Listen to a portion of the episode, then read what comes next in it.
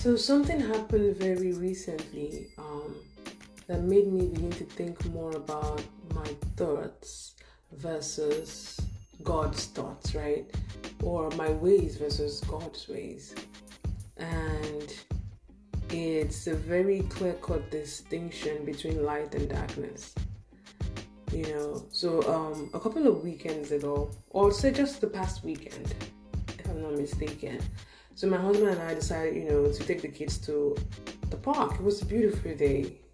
The temperature was high in the 70s, nice and warm outside. So it was an amazing day to be out in the park. And so we recently got our kids um, these very cool electric scooters, and so it was a great opportunity to have them enjoy it, you know, uh, as they wanted.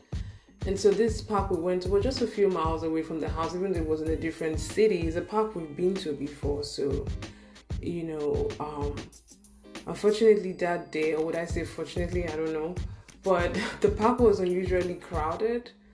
Uh, of course, people were having you know parties and groups, and kids were there. The, the slides were full of kids and all of that. So, um, just to cut the long story short, my son we went with my son's scooter, but my daughter said she didn't want to ride her scooter and we left it in the trunk, whatever. So we get to the park, we decided to stay in a particular area and we uh, kept my son's scooter somewhere just around where we were standing. And my son and my husband decided to go play soccer and I took my daughter to the swing. Just one second that I took my eyes off that scooter, it got stolen. Like it happened in the twinkling of an eye. and so at that moment, what came to my mind was, oh, okay, if I be just a kid that has a scooter playing around. That's fine. I mean, you know, I'll probably just have them return it when they're done. But unfortunately, that was not the situation. The scooter was really stolen. Now, we decided to just do like a quick hunt. Maybe we would find someone riding the scooter down the road or somewhere around the park. Because this is a really big park. We're just in one section. And that hunt was fruitless. Needless to say that our stay at the park was shortly because we had to up and leave at some point. My husband was like, you know what, let's just forget about it. But the reason why I shared that story was because the thoughts that ran through my mind at the moment when we were looking for this scooter actively were not very, very pleasant thoughts. No, they weren't very nice. they weren't the things that I would think on a regular day if I wasn't emotionally high and upset. You know, um, one of the thoughts that I thought to myself was if I did find who took the scooter, I was going to make sure that I spoke to them in such a conscience stricken manner that would make them tear up. Now, I wasn't thinking about that in a place of love. No, I wasn't thinking about that in a place of trying to convict someone of the wrongdoing. I was thinking about it more in a place of punishing someone for punishing me, or my family, or my son, most importantly, right?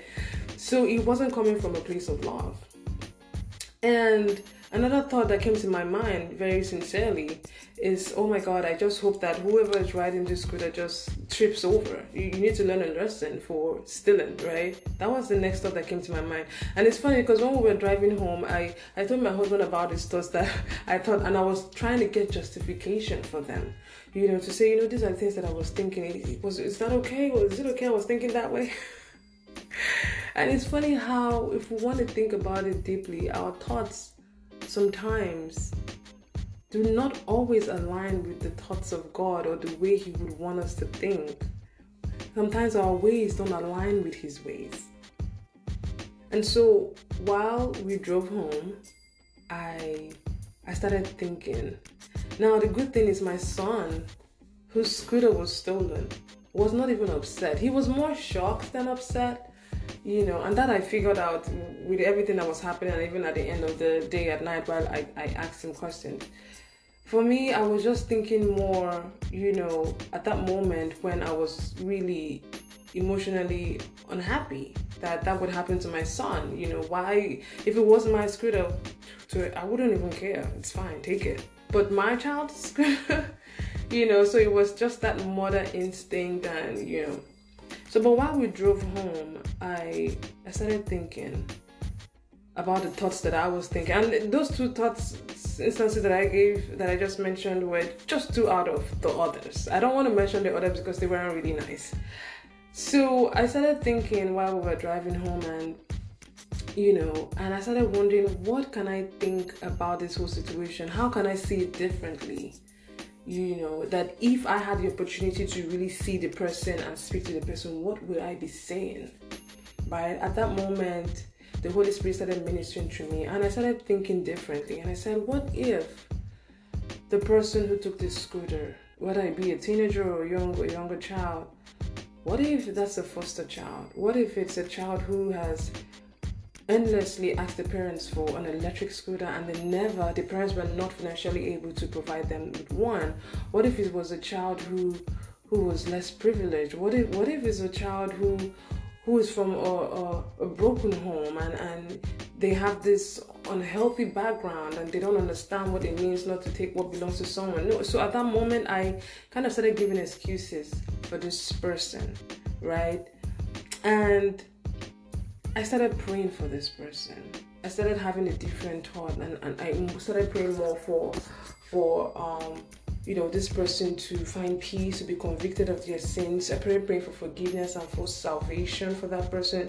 I pray for financial breakthrough because the truth is, we don't know what that person is going through now. The point that I'm trying to make when we compare our thoughts with the thoughts of God, the truth is, like I mentioned earlier, it's like light and darkness, right? You cannot think godly thoughts without the help of the Holy Spirit.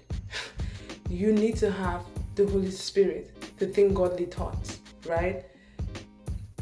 From the fruits of the Holy Spirit comes forgiveness. Now, I, I, I started thinking about it and I realized, you know what, forgiveness is not really a fruit of the Holy Spirit, it's a manifestation of the fruit of the Holy Spirit. So if I have patience, if I have self control, right, if I have gentleness, it is from that fruit that I'll be able to manifest forgiveness to someone who offended me or who did something to, to make me unhappy, right? So the truth is, without the Holy Spirit, it is just almost impossible, if I would say impossible, for you to have godly thoughts. It doesn't come from nowhere, right? Because the truth is, only God can give us the grace to live like Him. Only God. We can do all we can and try to be self righteousness and struggle, but you're going to find out that you're struggling by your own power, by your own might. You're trying to be everything for you by yourself. You cannot live a righteous life outside of God. That would be self righteousness, and that would just be you doing what you think is right outside of the help of the Holy Spirit. So we can really try all we want, but we can never attain that righteousness by ourselves. We can never attain um, understanding the thoughts of God by ourselves. It, it, it's interesting that in my church this year, you know, it's all about um, spiritual alignment, aligning ourselves with the will of God, making sure that our thoughts, our ways, our actions, our emotions, our feelings, our decisions in life align with God.